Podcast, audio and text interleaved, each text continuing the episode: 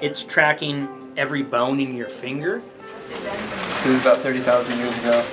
Already with the co- data from Copan and the GIS, right? all the numbers we're seeing here. I think my anthropology degree will take me either into the public sector, um, a lot of working with museums, developing cultural heritage uh, applications so people can see these sites, also working for the National Park Service. So basically this is a web application that's optimized for mobile viewing. Um, I did it for the National Park Service. I was really fortunate enough to get an internship I work at the Arbor Day Foundation as an intern. I'm interested in international development, and I think I thought that anthropology offered a, a holistic perspective to participating in that field.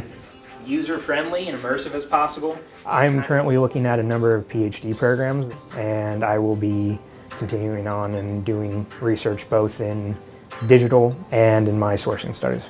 Move forward. Let's see if we can't grab that one. The facilities that UNL provides are cutting edge, and we're using new technology such as the Oculus Rift and the Leap Motion. And then we use various 3D modeling software packages, City Engine, SketchUp, uh, Blender. We're using 3D laser scanning technology to record artifacts. We use this technology in our classes, and the purpose of that is to get our students familiar with the process so that technology becomes part of you know, the teaching experience.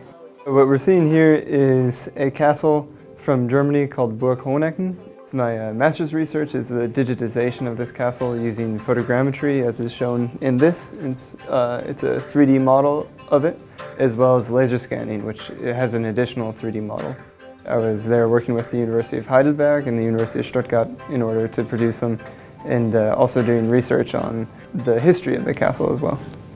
These type of tools are really important in uh, anthropology and specifically also archaeology because it really brings people back into the past. It helps us recreate the environments of archaeological sites. We got an NEH grant to support the digitization and uh, preservation and access of material from Salmon Pueblo.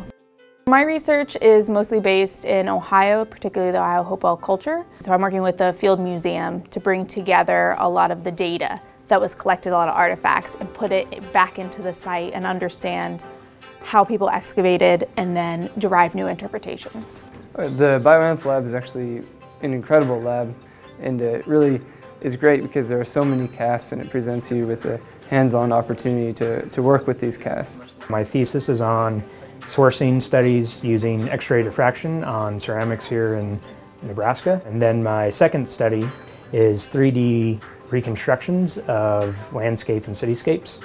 Okay, and we could put the... So the whole department is very collaborative. All the, the faculty and all the grad students often work together. One opportunity that the University of Nebraska has provided is the graduate teaching assistantship, uh, which is uh, wonderful.